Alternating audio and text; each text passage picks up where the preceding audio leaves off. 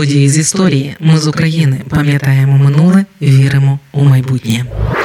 День українського добровольця відзначають в Україні 14 березня. Саме 14 березня 2014 року перші 500 бійців добровольців самооборони майдану прибули на полігон Нові Петрівці на Київщині для формування першого добровольчого батальйону. Саме з цього батальйону згодом сформували перший батальйон оперативного призначення Нацгвардії України імені Кульчицького. Після завершення формування першого батальйону почалося формування другого резервного добровольчого батальйону оперативного призначення на базі військової частини А 3027 у Нових Петрівцях. Потім на Дніпропетровщині з'явився добровольчий батальйон Дніпро 1 У лавах ЗСУ був сформований в основному з мешканців Луганщини добровольчий батальйон Айдар. Потім сформували батальйон Азов. Ще в Харкові створили Добробат Харків. Також з'явилися Добробати Львів, Чернігів, Слобожанщина і багато інших. Додалися і добровольчі підрозділи Нацгвардії та збройних сил України. Нині за призначенням і підпорядкуванням розрізняють чотири групи добробатів, створені під керівництвом Міноборони, батальйони територіальної оборони, створені під керівництвом Міністерства внутрішніх справ, добровольчі формування Національної гвардії України і патрульної служби поліції особливого призначення, а також незалежні від державних силових структур добровольчі формування. Вперше день українського добровольця на загальнодержавному рівні відзначили 14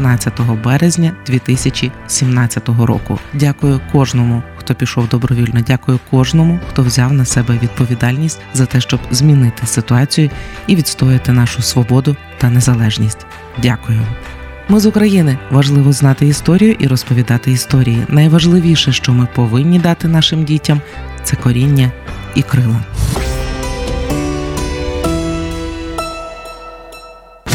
Ми з України. Ми працюємо для вас. Ми працюємо завдяки вам, наші слухачі. Радіо Ми з України фінансують саме слухачі добровільними внесками. Кожен з них наш спонсор. Приєднуйся до наших спонсорів. Тепер допомогти Радіо Ми з України ще простіше. Заходь на сайт Радіо Ми з України, тисни кнопку Підтримай нас і обирай найзручніший спосіб підтримки.